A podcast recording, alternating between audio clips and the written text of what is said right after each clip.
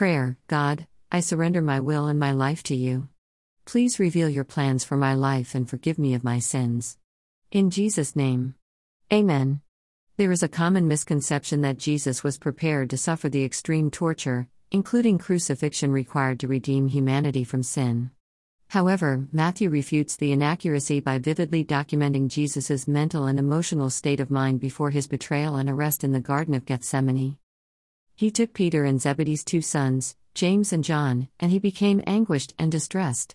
He told them, My soul is crushed with grief to the point of death. Stay here and keep watch with me. Matthew 26 37 38. Certainly, God was deeply affected by the mistreatment of his only begotten Son. Humanity was not only created in the physical image of God, but we also have the emotions of our Creator. I cannot think of one person I know who would not have heartfelt sorrow for their suffering children.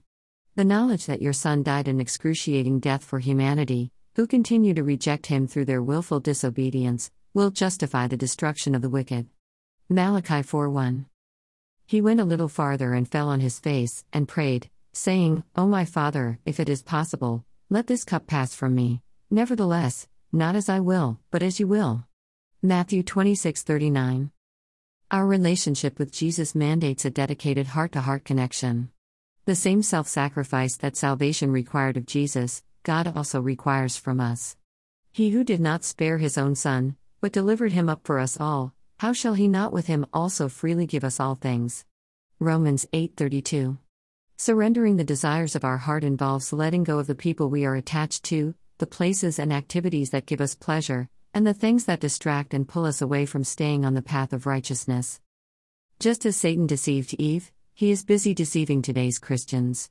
Studying the scriptures and attending church does not indicate self sacrifice or produce a transformation of the heart. The Pharisees memorized the scriptures. Yes, they were aware of the prophecy of a Messiah, therefore the Lord Himself will give you a sign the virgin will conceive and give birth to a son, and will call him Emmanuel. Isaiah 7:14.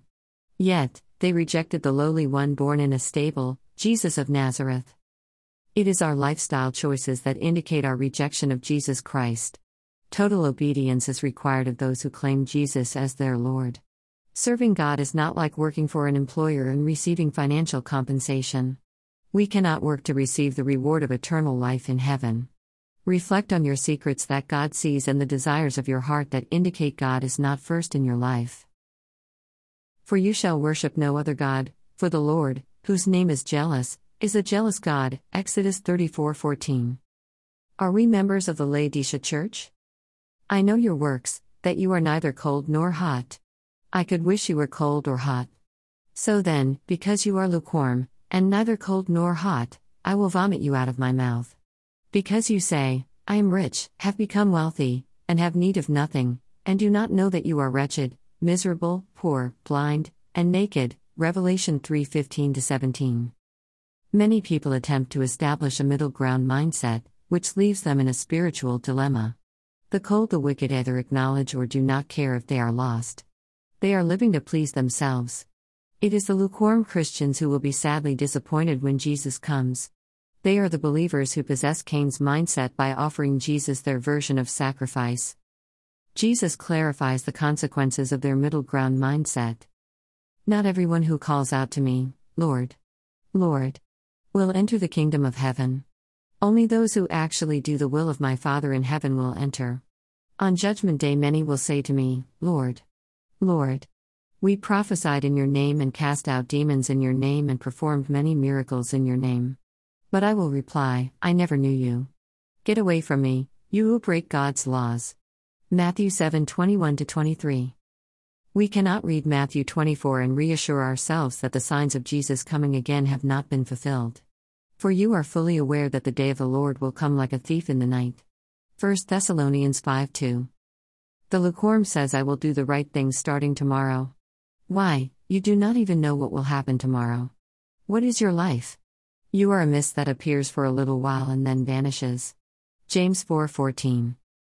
The hot humbly give a heart-to-heart sacrificial offering that enables them to put God first. Choose to live a righteous life on earth if you desire eternal life in the new heaven and new earth. Father, let your will be done in my life. In Jesus' name. Amen.